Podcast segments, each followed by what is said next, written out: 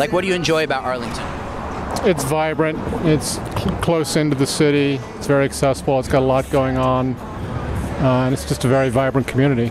I really like the downtown life and um, how city-like it is, but also the people that are around, the young professionals. It's really nice to have people around that are about the same age and have the same kind of career goals and actually just personal goals in life that I do. Now, is there anything that you feel uh, besides the library that could be improved? I don't like to criticize Arlington or say bad things about Arlington. I, My negative thing that I don't really like about Arlington is the stigma I feel like people have um, about the, I guess I would say the people that live here because since we're all younger, um, we kind of get that, that party scene or sometimes what people call the bro aspect, which is like a lot of people that only go to the bars and only care about going to the bars, which isn't the case. Okay, is there anything that you don't like about Arlington? It's expensive. Expensive. Okay. One other thing that I don't like that's negative is um, how expensive it can be to live here. It really is expensive. And How do you feel uh, Arlington can improve? Um, I love Arlington. I think it could be a little bit more multicultural, though. Homelessness is certainly a problem uh, throughout America, and it's it's Arlington's not immune to that. So it certainly would be great to end homelessness throughout the entire country, and Arlington's part of that. But I'm not sure I have the the ideal solution for that. Have you noticed that like homelessness is a problem in this area at all? no, no, not at all. That's actually never been a problem. Um, now, when you think of like church, what is the first thing that comes to mind? Um, Community. I haven't really seen a huge presence um, of church in Arlington. I think it would be cool if there was. Um, but like I said, I haven't seen any. Maybe if they were doing um, food runs or stuff like that, I think that'd be really cool to get involved in. But I haven't seen it so far. Like, what's the first thing that comes to mind when you think of like churches in Arlington? oh. The churches offer a lot of uh, charitable services here in Arlington. Food, clothing. Do you feel like the local church uh, in this Arlington community could have an impact on making Arlington a better place? Yes, I mean I should tell you that I'm on the vestry of my church, so I have particular views about that. But um, yes, uh, I, I I wish more people attended church than do in Arlington, by and large. Now, is there anything that you feel like a local church in this area could do to make like the Arlington community a better place to live in, like for families, etc.? Um, probably just letting us know of any of their services. I feel like I don't know, so maybe if you had like posters or something like that, just to like spread awareness of what you're doing.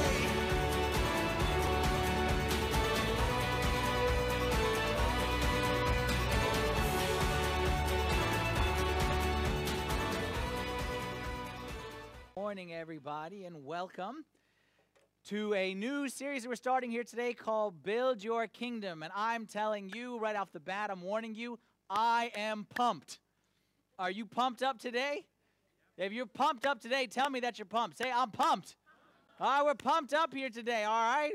Because we got something exciting going on. Because usually, what I do at the beginning of a series is I tell you how excited I am about what God is going to do through this series. But this is the first time that I get to say the opposite. This time I, I'm excited about what God has already done, and this series is just my way of telling you and proclaiming to the entire universe the great work that God has done here in our church and our community, and He's doing all over the world. Because what we are talking about is the kingdom of God and building God's kingdom.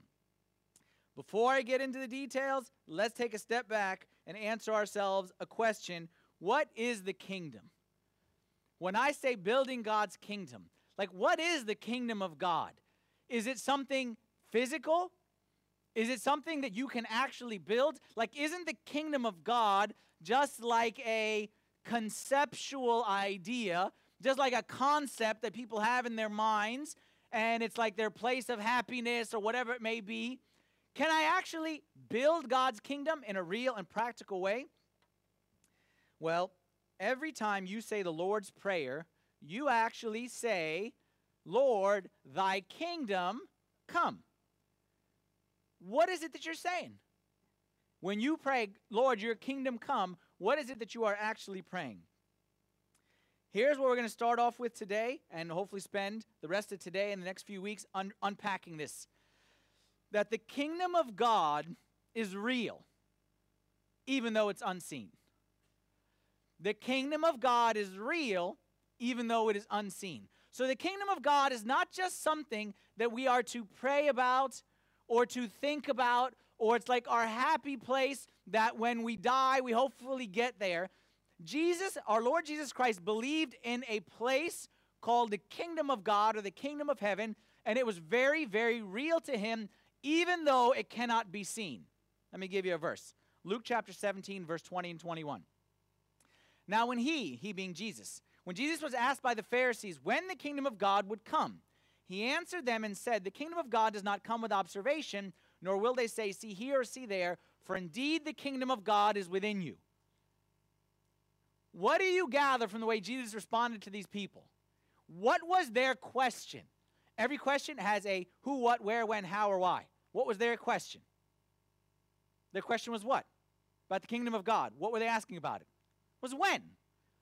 They were asking a when question. They were asking the kingdom of God, when is it going to come? And did Jesus respond with a time? What did Jesus respond and say? He basically said, Dum dum, it's here right now. Like he described, as, as, as someone said, a place. I said, When is the church going to be here? And he responded with, The church is located at this and this address. Meaning, dummy, it's already here. We're not talking about when the kingdom of God is coming. We are talking about where the kingdom of God is because it's already here. And Jesus believed that the kingdom of God is as real as you and I are real. But it's unseen. But things don't need to be seen to be real, do they? Like you can have things that are invisible that are real. Don't you, when you say the Apostles' Creed, the Orthodox Creed, we say we believe in one God, God the Father, the Pantocrator, the creator of all things, seen and unseen. So every time you pray the creed, you declare your faith in an unseen world. I believe that there are many things in this world unseen. I believe there are many things in this room unseen. You know, one of which, one of the things that's in this room that you believe in that is real but is unseen? My brain. Okay, God too, very good, okay, but my brain. You believe that I have a brain in my head, don't you? Yes, is the right answer, okay? Affirmative, no delay. That was not a trick question. You believe I have a brain in my head. Can you see it? No, you can't see it, but that doesn't make it not real because with the naked eye, you cannot see the brain. You need a special instrument, okay? And, you know, like something that they can put inside your body to see your brain. Same thing with my heart. You cannot see my heart. But if you had a special tool, you could see my heart because my heart is real. And just because you can't see it with this tool doesn't mean that there's not other tools where you can't see it. Well, the kingdom of God is the same way. The kingdom of God is as real as these walls are real, as this computer is real, as, as, as my fingers are real. But just because I can't see it with this tool, these eyes are a tool which cannot see it.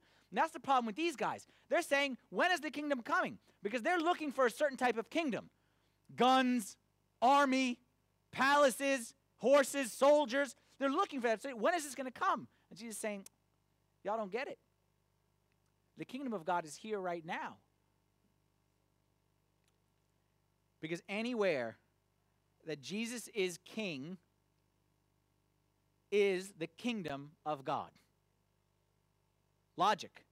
What does it mean to say the kingdom? Uh, we have some people visiting us from United Kingdom, right? Okay, from across the pond over there. So the United Kingdom, the kingdom of England, all right, is what we'll call it for today. The kingdom of England is anywhere that there's a piece of land where this queen, right, is sovereign. Am I right? Okay, good. All right. Anywhere that this person rules is part of the kingdom. So if Jesus is the ruler in my heart, then my heart is part of the kingdom of God.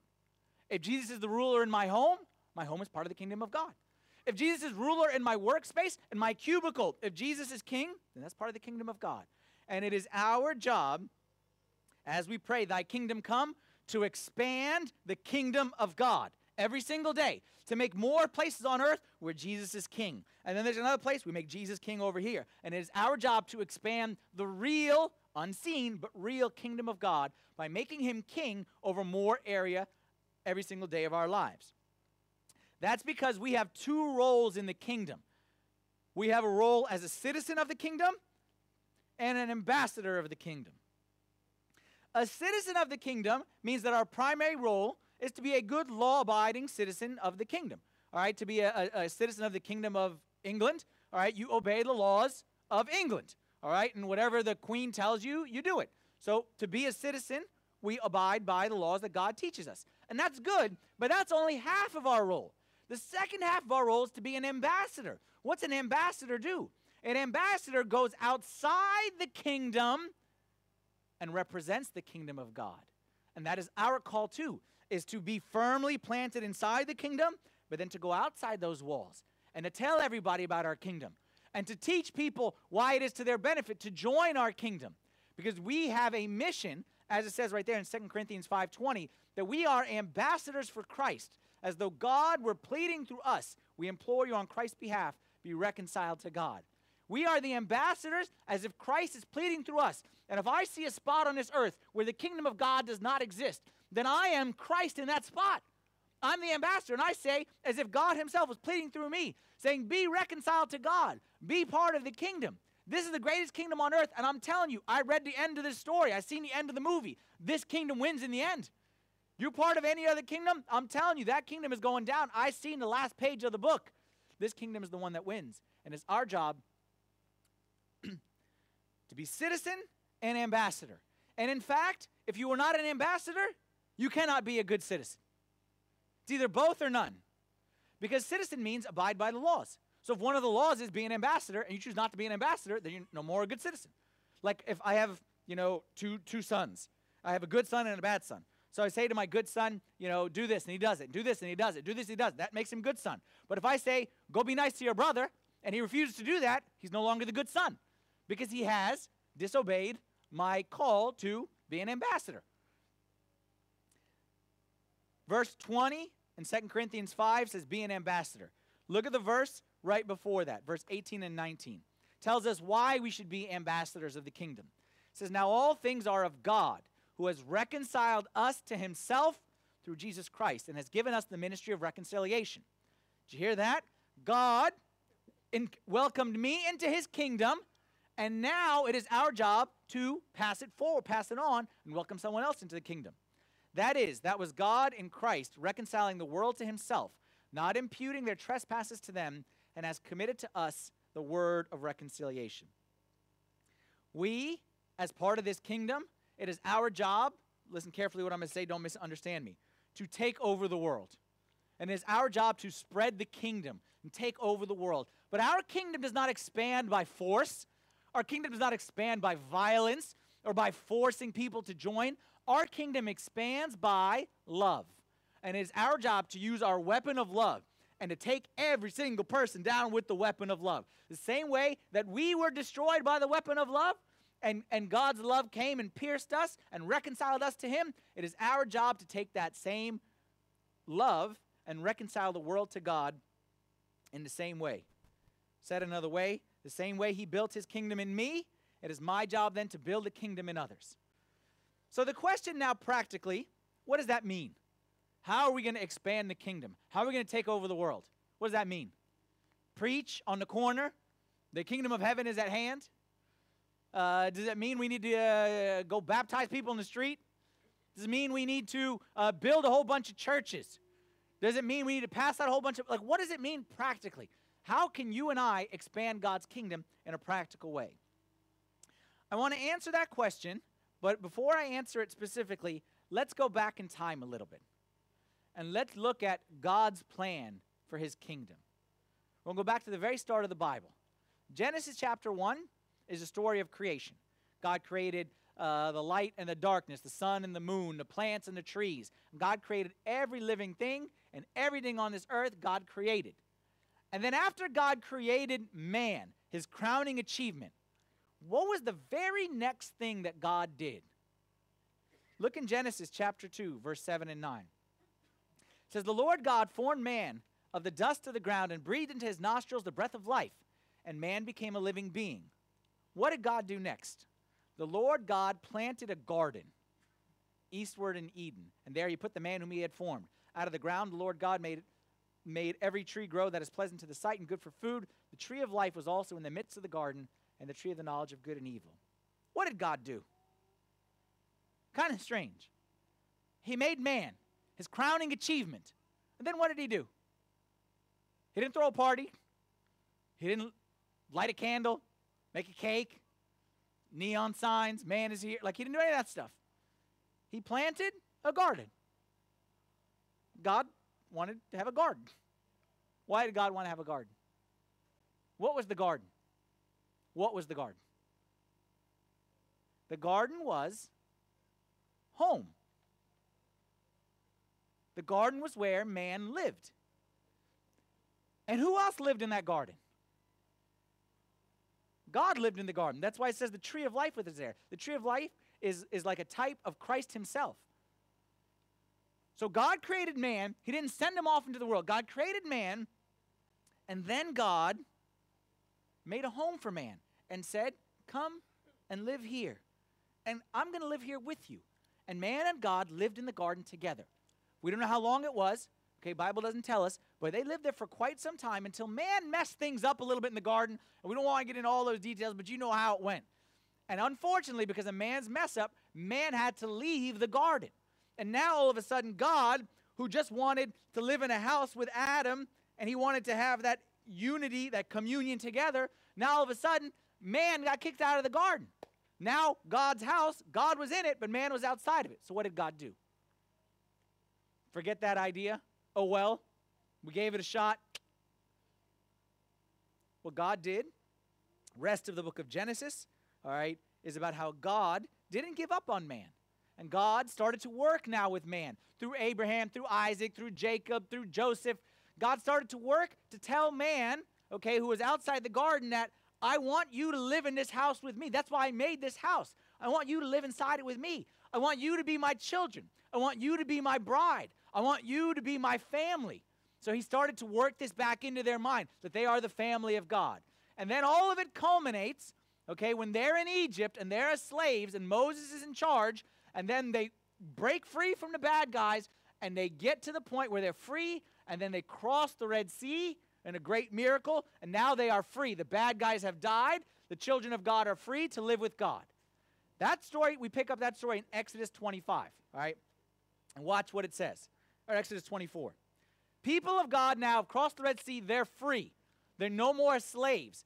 And once they're in the wilderness uh, during this time, then God gives them the Ten Commandments and says, don't murder, don't kill, uh, don't steal, don't lie, don't have other false gods. Gives them all these rules. And then after that, Exodus 24.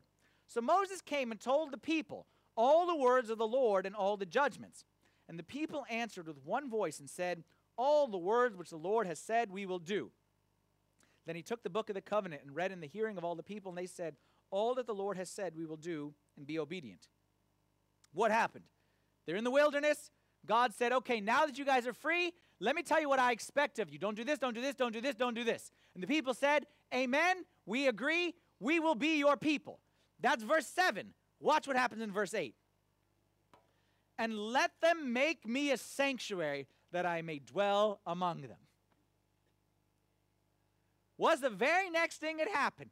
We agree to all your rules. Okay, let's build a house and live together. Why? You know what the rules are? The Ten Commandments? The Ten Commandments are an engagement period. And the Ten Commandments are God saying to his people, I propose to you. But if I propose to you, these are the conditions. And you shouldn't do this, and you shouldn't do this, you shouldn't do this. And then if you accept, we can live together. And when God gives us the conditions, it's not, don't look at it in a bad way. It's like me to my wife saying, I want to marry you. But if I'm going to marry you, you can't marry other boys. Okay, like these are the rules. And we agree. And you can't like steal money out of my pocket. All right, these are the rules. All right, and you can't like, you know, come after one of our children one day. Like these are the rules of marriage. And if you agree to these rules and we both agree, let's buy a house and live together. Because everybody knows, everybody knows that the fun stuff in marriage happens when you're in a house together, not outside the house. All the pre house stuff is nice, but married people, the fun stuff is when there's a house. And God is telling us the same thing. God is saying, I want to live in a house together. And I want us to have communion together. And I want us to have intimacy. So build me a sanctuary. I built a garden, y'all messed up the garden. Now take two. Let's build me a sanctuary. And look what even says in verse 9. According to all that I show you, that is the pattern of the tabernacle and the pattern of all its furnishings, just so you shall make it. Just as with the Garden of Eden, God took very meticulous details, all right, and put this here and put that in here, and it says God formed the garden by his own hand. Same thing when it came to the tabernacle, which was God's presence among the people where they dwelt together. God was very, very particular in how it should be created. Why? Because this was God's dream house where man and him would live together. Now, let me ask you a question that I hope you're thinking right now. Does God need a house? Like he's God. I just said a minute ago that God and his kingdom are real but invisible or unseen. So, does God really care about a physical house? Like, God is spirit. So, God just wants spiritual houses and live in our hearts spiritually. Why does God care about a physical building?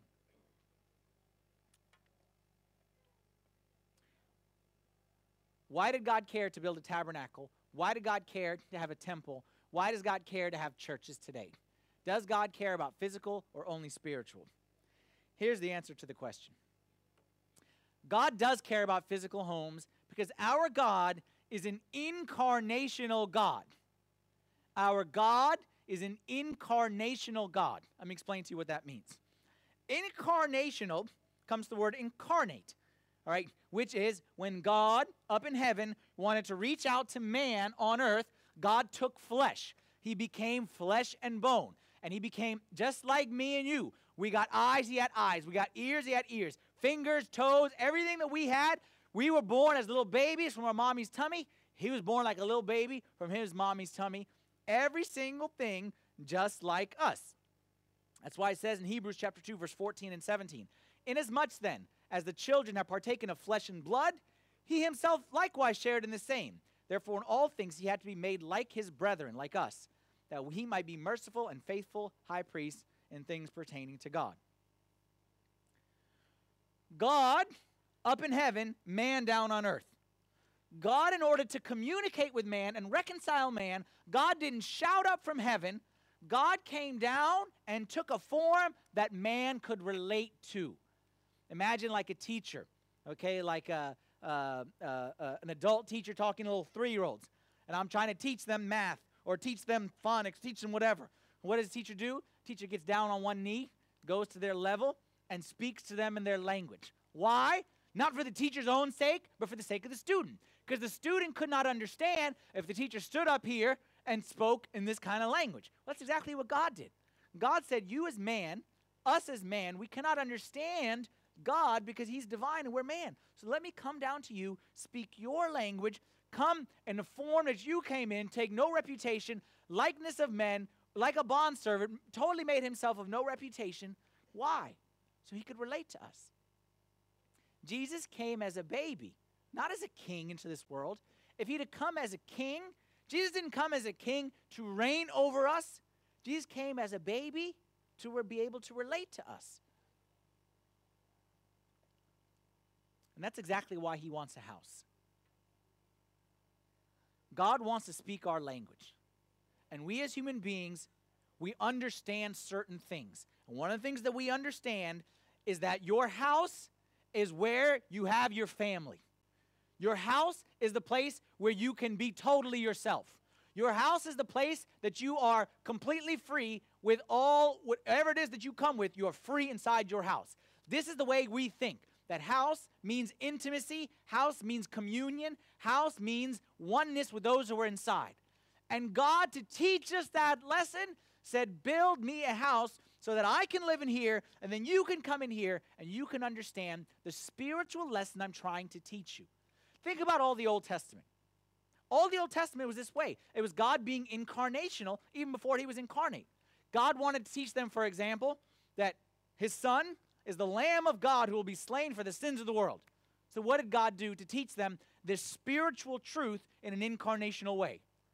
He said, Go get me a lamb and make sure it's a lamb without blemish and slay that lamb. And take the blood of the lamb and put it here, then I forgive you of your sins.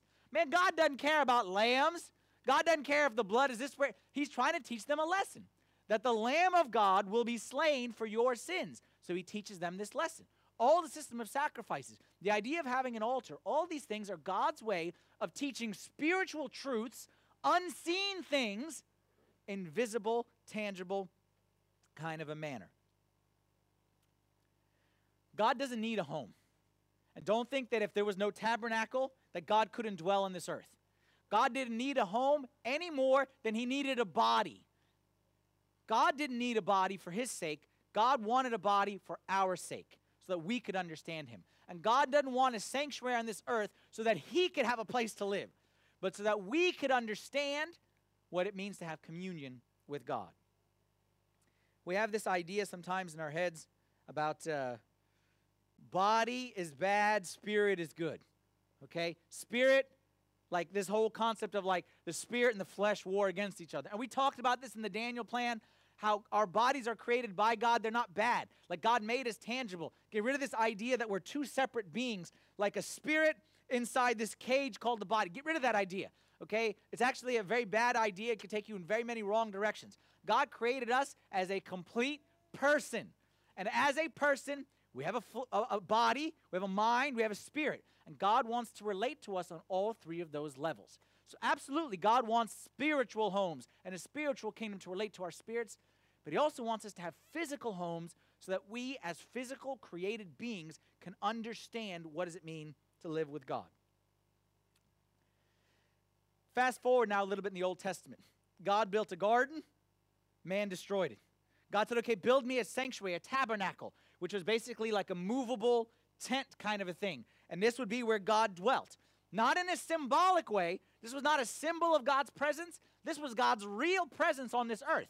Okay, but it, again, it was invisible. So seen, I'm sorry, unseen doesn't mean unreal. Okay, so I hope you get that. Build me a tabernacle, this movable altar thing. And then there came a guy named David. David now gets to a certain point in time. David, you know, was a man after God's own heart. Bible said about David that no one's heart was closer to God's heart than David. And David got to a point in time when he loved God so much and he had such a great desire to have intimacy with God and to be close with God. He was a man after God's heart that David said, You know what? This movable tabernacle is not enough. God, I want to build you a permanent fixed home. Second, I'm oh, sorry, go to this one. Second Samuel chapter 7, verse 1. Now it came to pass when the king was dwelling in his house that the Lord had given him rest from all his enemies all around, that the king said to Nathan the prophet, This is the King David, See now, I dwell in a house of cedar, but the ark of God dwells inside tent curtains. Then Nathan said to the king, Go, do all that is in your heart, for the Lord is with you. Well, King David is saying, How can it be that I and my family have this nice fancy house? We have a living room and a family room and a bedroom and a kitchen and, and, and, and a bowling alley in the basement because I'm the king, whatever it is that I may have. And God has a movable tent thing where the, the get moved so many times that the left curtain thing is leaning over to the how can it be? He's desired to give god said my greatest honor i want to give god a home a fixed place where he can dwell in his glory and it can be a sign to the nations and everyone can know god lives here. What did the prophet nathan tell him? He said go do what is in your heart. The lord is with you. You know what the lord is with you means? It means you got this man. God is with you God is behind this. God loves what you're saying, and God is going to support you, and God is going to bless you in everything that you do. And what happened is David then began to prepare to build the temple. All right? We always say that Solomon built the temple, but actually David did more work for the temple than Solomon. He just didn't take the final piece. All right? We're going to fast forward through David's life, and this is what David says to Solomon right before he dies. He says, Now David said, Solomon, my son, is young and inexperienced the house to be built for the Lord must be exceedingly magnificent, famous and glorious throughout all countries. I will now make preparation for it. So David made abundant preparations before his death. David is the one who prepared everything for Solomon the wood, the laborers, the design, the everything. All Solomon did was just kind of put the, the sign of the cross on it at the end and let it go. That's all Solomon did. He said a prayer when it opened, but David's the one who did all the work. Goes on, 1 Chronicles 22, verse 14. Indeed, I have taken much trouble to prepare for the house of the Lord 100,000 talents of gold, 1 million talents of silver. This is David's donation. This is what he's giving. bronze and iron beyond measure, for so for it is so abundant. I have prepared timber and stone also, and you may add to them. Moreover, there are workmen. He took care of the labor force as well. With you in abundance, woodsmen and stonecutters, and all types of skillful men for every kind of work, of gold and silver, and bronze and iron, there is no limit. Arise and begin working, and the Lord be with you. Finishes up in verse 19. Now set your heart and your soul to seek the Lord your God. Therefore, arise and build the sanctuary of the Lord God. You see how he connected worship with the sanctuary? Set your heart to seek God, to have that intimacy with God, desire God, and now build a sanctuary because the two are connected. What the house was, was the place where that intimacy was. You know, in the Old Testament, a lot of the Old Testament is centered around building God a house, the temple or the tabernacle. In the New Testament, you never hear temple or tabernacle. You know what you hear instead? The same amount of attention and focus is given to a place called the kingdom of God. Old Testament, you hear very rarely about the kingdom of God. You hear about the temple. New Testament, you hear rarely about temple. You hear kingdom of God because you know what? The two are the same. In that what the temple was was a foreshadowing for the kingdom of God, which we speak about in the New Testament. Now let's fast forward a few more thousand years to 2014. And the scene is now Arlington, Virginia. And what we are talking about here, why I am so excited, is because I believe strongly that God has called us to do the same work to build a sanctuary for Him, to build a house where He may dwell. And just like King David says, as a place that all the nations would know that He dwells there, and as a place where His people can have that intimacy and worship of God that He desires to have. And God, just as He did here with David, when He put it on our hearts, and we said, God, is this what you want us to do? We got an overwhelming, the Lord be with you. Go do all that is in your heart. The Lord is with you. What we're going to do over the next three weeks, okay, today I'll give like a little brief intro, but really starting next week, is we're going to look at three characters from the Bible who built physical buildings in order to expand the spiritual, the unseen, but very real kingdom of God. We look at people who built physical in order to expand the kingdom of God. We're going to look at guy named Ezra, guy named Nehemiah, and someone from the New Testament, but I want to keep him as a surprise till the very end. And we are going to see the lessons that we learn from them and how they might apply to us here in Arlington. And the first one that I'm going to talk about today is Ezra. And we're just going to, I'm just going to go through the first five verses of Ezra real quick and learn two quick lessons. We'll get into the details of Ezra beginning next week. Ezra's a guy in the Old Testament. If you go to the chronology of the Old Testament, like if creation was there at the beginning and Jesus coming is right there, Ezra is right about here, okay, in the story of the Old Testament. By the time Ezra comes around, the children of Israel, David, kingdom, Solomon, and then they divided into two kingdoms. And, and Ezra is part of the southern kingdom of Judah, which was the cho- where, where the temple was, but they disobeyed God. Because they disobeyed God, they were destroyed. The bad guys, the Babylonians, came, took over the country, okay, killed many, many, many, many people in a savage, brutal kind of a way.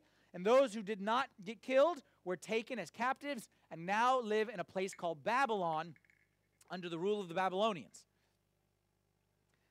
But throughout the time that they're here, God kept making a promise I will bring you back and I will rebuild my house. I will bring you back and I will rebuild my house. Why did God care so much about this house? Because that was where the worship was. That was where the intimacy was. God could have said, if God didn't care about a house, say, okay, just worship me right there. Just, just build a little hut and we'll just worship right there. But no, God connected the temple to his people living with him. So God said, I will restore the temple and I will work and you guys will come back to where it is that you belong. All right, and we'll pick up the story there. Ezra chapter 1, verse 1. The story starts Now, in the first year of Cyrus, king of Persia, oh, I'm sorry, I forgot part of the context. They were taken into Babylon, and they were ruled by the Babylonians. But then someone else came and invaded Babylon, who was the Persians. All right, so now they're in Babylon, but they're no longer ruled by the Babylonians. They're ruled by the Persians, and Cyrus is the king of the Persians. Okay, so that's who is the ruler here. First year of Cyrus, king of Persia, that the word of the Lord by the mouth of Jeremiah might be fulfilled. Watch this right off the bat. Verse 1. Verse 1. Verse 1 of the book. Verse 1. The Lord stirred up the spirit of Cyrus, king of Persia, so that he made a proclamation throughout all his kingdom and also put it in writing, saying, Cyrus, before I tell you what he said, Cyrus is a believer, not believer. He's a Persian, so he's a believer, not believer. Not believer. He doesn't care anything about God. Cyrus is a king, and he cares about his military, he cares about his country, he cares about his idols that he worships. He doesn't care anything about God. He makes a decree and he puts it in writing. What's that decree? Verse 2. Thus says Cyrus, king of Persia All the kingdoms of the earth, the Lord God of heaven has given me. And he has commanded me to build him a house at Jerusalem, which is in Judah. Excuse me? I beg your pardon? You don't know nothing about God. You're not part of his kingdom. You're not part of his household. You out of the blue come and say, God has commanded me to build him a house over there at Judah. This doesn't make any sense. It goes on. Who is among you of all his people? May his God be with him, and let him go up to Jerusalem, which is in Judah, and build the house of the Lord God of Israel. He is God, which is in Jerusalem. Look, I don't know what happened. I don't know how this happened. I don't know if Cyrus was dreaming one day and he saw a vision of heaven. I don't know. I don't know if it was the handwriting on the wall. I don't know if, if like a donkey came and kicked him in the back of the head. We don't know what happened. But God, out of the blue, when these people were captive, had no hope of returning back. They had no military power, they had no financial power, they had nothing. They had absolutely nothing. They didn't even have a hope that they would go back because it made no sense. And then all of a sudden, the most powerful man in the world, king of the Persian Empire, who defeated the great Babylonian Empire, comes and says an official decree. We're going to build the house of God. Excuse me? I beg your pardon? Yeah, we're going to build the house of God. And you, children of God, you're going to go build it. And he goes and tells them, whatever it is that you need, actually, that's the next verse, all right? He says, Whoever's left in any place where he dwells, let the man of his place help him with silver and gold, with goods and livestock, besides the freewill offerings of the house of God, which is in Jerusalem. He says, You all are going to go build a house. Well, how are we going to build the house? You're going to go to your neighbor, you're going to ask them for gold, for silver, for any kind of free will offerings, anything that they're willing to offer, because God commanded me and I'm commanding you to go build the house of God. Does this make any sense to anybody? Can you see that this makes zero sense? This makes no sense. Number one, if I'm the king of a country, it makes no sense that I would take my slaves and have them go build their own country. Like, I don't want them to go have a country, I want them to be slaves of my country. It makes no sense religiously. Why would I tell them to build a temple to their God? How about I build a temple to my God? Like, how did Cyrus, if he had this vision, temple, temple, temple, he said, okay, to my God, the God of the sticks or the God of the moon or the God of whatever. And even financially, it makes no sense. He's sending his country's assets, his gold and his silver, to build somebody else's temple. This makes no sense whatsoever. Lesson one of building the temple, of building God's kingdom. Lesson one God always takes the initiative. Lesson one God always takes the initiative. We wouldn't be standing here today talking about we want to buy a church unless God had taken the initiative and taken 10 steps. And I promise you that one day, I, I know a lot of people know a lot of parts of the story, but man, if I sit down and tell you the whole story, I'll show you 10 acts of God, just like what happened with Cyrus. Just like what happened with Cyrus to get us to this point, when we saw this building which came randomly, came into our laps, and then we get there and there's obstacles, and God clears the obstacles. And then the guy says, We don't want even you to look at it for a second visit because we got another person who wants to buy this building, and we're far along in the process. And we say, Okay, well, we'll pray. And then we found out later that the other person who was far along in the process, where their realtor didn't want to talk to us, the other person vanished out of thin air. And I don't know if they're in a river somewhere, I don't know where they exist right now, but they're not in the picture whatsoever, and we're the only one in the picture. And then we have this last obstacle, this thing about, oh, we need to somehow collect $2 million in cash. And I'm telling you, if I hadn't seen obstacle one, two, three, four, five, and six, God take care of them, then I might be a scared man right now. But I'm telling you, me, the most conservative person in this room, has no doubt that we are going to collect every single penny of that $2 million in cash to put it towards that house because God has the one who's promised us. And God is one who has taken the initiative. And if God wakes Cyrus up and sends the people over there, and then they get over here and they start building, they say, Well, I don't know how we're going to finish. How you going to finish? Don't you worry, man. If God got you this far, man, He's got this whole situation under control.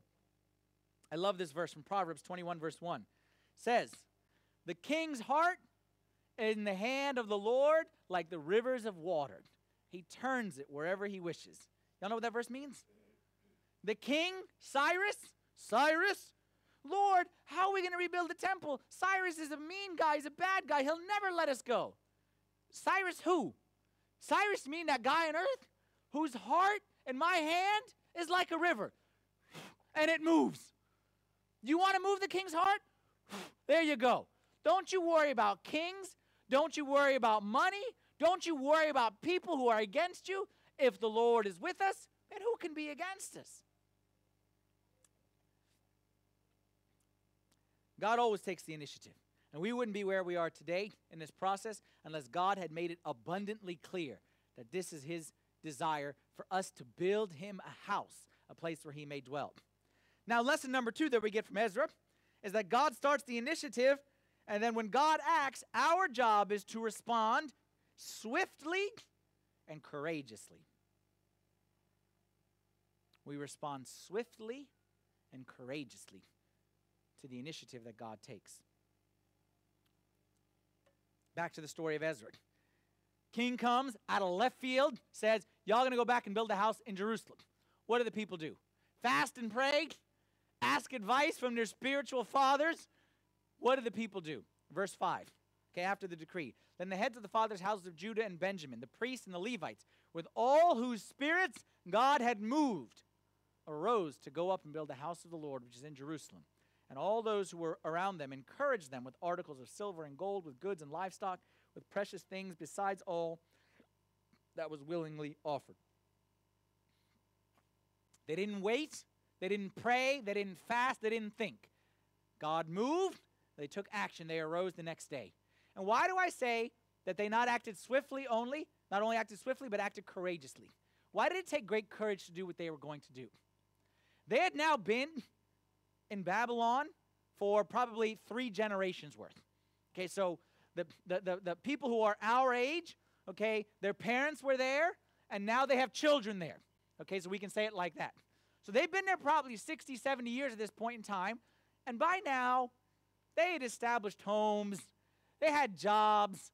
Like that back there, when we left there, that place was on fire. That place was destroyed. And the people who got left, they had nothing. They became beggars in the street, and a lot of them, most of them died of starvation. Anyone who's still around the area is vagabonds, okay, nomads and, and bad people. Man, we're going to pick up our stuff and move back there to do what? To build a temple? Man, it took a lot of courage to go. It took a lot of courage to make those free will offerings. To say, you know what? We got something going on here, but we believe that that is what God is moving us to do, so we will contribute and we will, you know what, take a leave of absence from work and we'll go learn how to build a temple. It wasn't easy to do what they did. And in the book of Ezra, I won't read it to you. This is chapter 1. Chapter 2, if you go read Ezra when you go home, it's probably the most boring book in the Bible.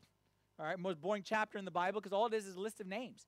It's a list of 50,000 people, okay, not every one of the 50,000 names, but all the heads of houses and it says so and so and his household of 10 was there, and so and so and his tribe, and so and so and his tribe. All the people who went over there. And it listed, it's like 75 verses of name after name after name after name after name after name. And it says all the people who courageously went back to go build the house of God. Now, here's what I want to show you about that, or I want to tell you about that. At Ezra 1, God says, go. Ezra 2, God says, These are the people who went, these are the best people on earth.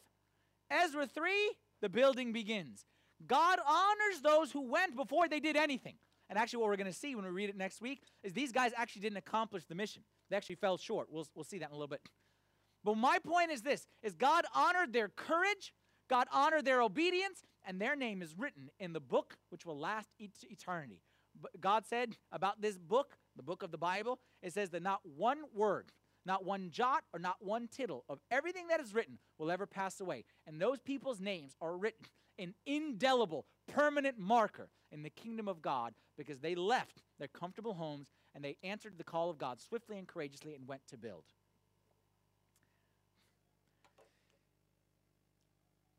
One day there's going to be a story written about Arlington. There will be. We're going to get to heaven, and we read the story of Ezra, all right, and what happened, how the temple was built in Jerusalem.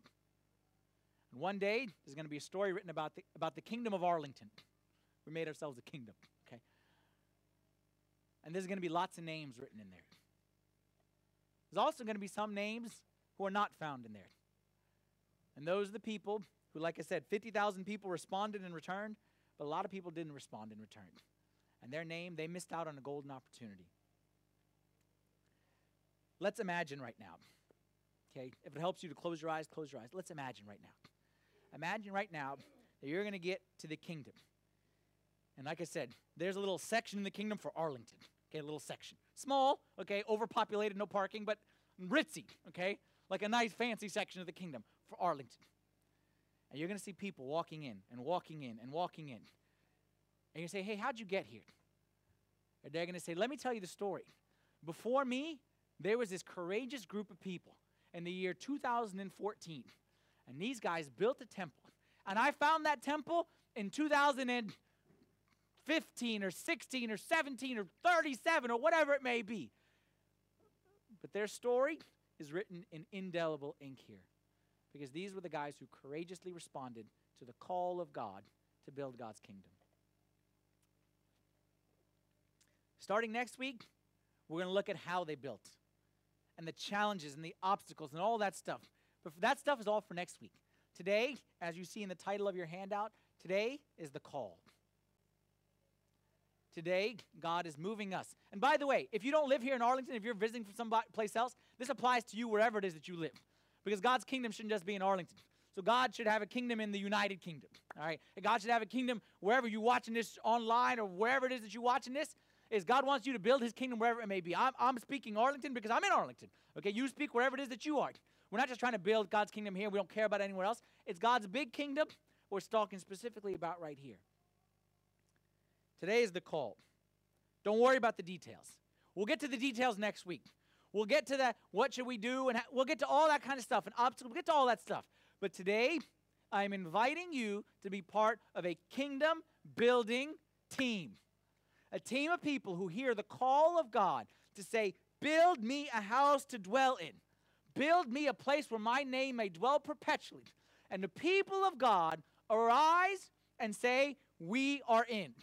We are all in, whatever that may be. And whatever your contribution is, we're starting this thing as we're doing as we're doing this campaign. It's called One Brick. Okay, you see the little uh, logo right there. Maybe you can't see it too well. Hashtag One Brick. One brick means whatever your one brick is.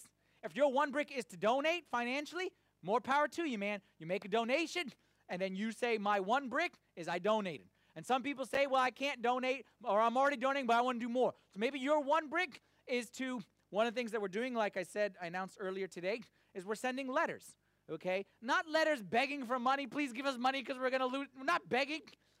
Letters saying, this is what God is calling us to do here. This is the mission and the vision that we believe in, and we are inviting you, if you believe in it, to support this mission by whatever way you can. Don't think that it's begging for money. What it is is just like it was in Ezra. Announce to the people what you are doing and let them have a chance to make an offering. Because I have blessed people with gold and silver and give them a chance to be part of this mission. So you say, my one brick is I'm going to show up after we finish the well here. We're having an envelope stuffing party in room 121 right after this. We're going to order some pizza and we're going to stuff some envelopes. We're going to mail them out tomorrow morning. My one brick is I'm going to stuff some envelopes. Some of you say my one brick is I'm actually going to take some envelopes because we printed extra and I'm going to send it to my grandma and my grandpa and my senile uncle, wherever he is, because he just gives money to whoever sends him a letter. My one brick is I'm going to send some letters. Whatever your one brick is, all right? Whatever it might be, is you do it. And we're actually doing this little social media thing if you're on Twitter or Facebook that you get the little one brick. Okay, back in the back, you'll see a little one brick poster just like this. Okay, and then you do something. Okay, do something.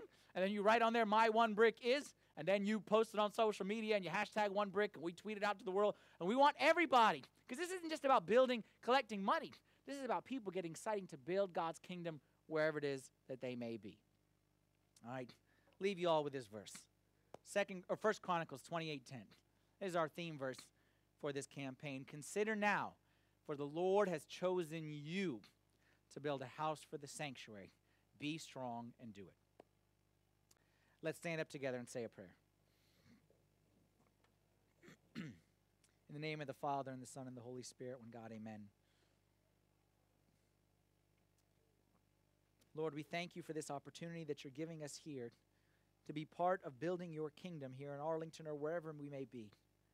I pray, Lord, that you would stir up hearts, that you would move within, within, within people's spirits to be part of building your kingdom in whatever small little way that they can. And we pray, Lord, that truly your kingdom would come, that your will be done, and that your kingdom would come in every single place that we step foot into, that we could take your kingdom with us, we could expand your kingdom, so that when we finish this life, Lord, we don't just have a house that we can look back, or a car, or a career, but we can look at an eternal kingdom that we were contributed to being part of it. We thank you, Lord, for the great work that you have done, that you are doing, and that you we know that you will continue to do here through STSA and through your church here and church all over the world. Accept our prayer in the name of your Son with the prayers and intercessions of all your saints. Hear us as we pray thankfully Our Father, who art in heaven, hallowed be thy name. Thy kingdom come, thy will be done, on earth as it is in heaven. Give us this day our daily bread, and forgive us our trespasses, as we forgive those who trespass against us. And lead us not into temptation, but deliver us from the evil one. In Christ Jesus our Lord, for thine is the kingdom, the power, and the glory forever. Amen. Thank you all very much.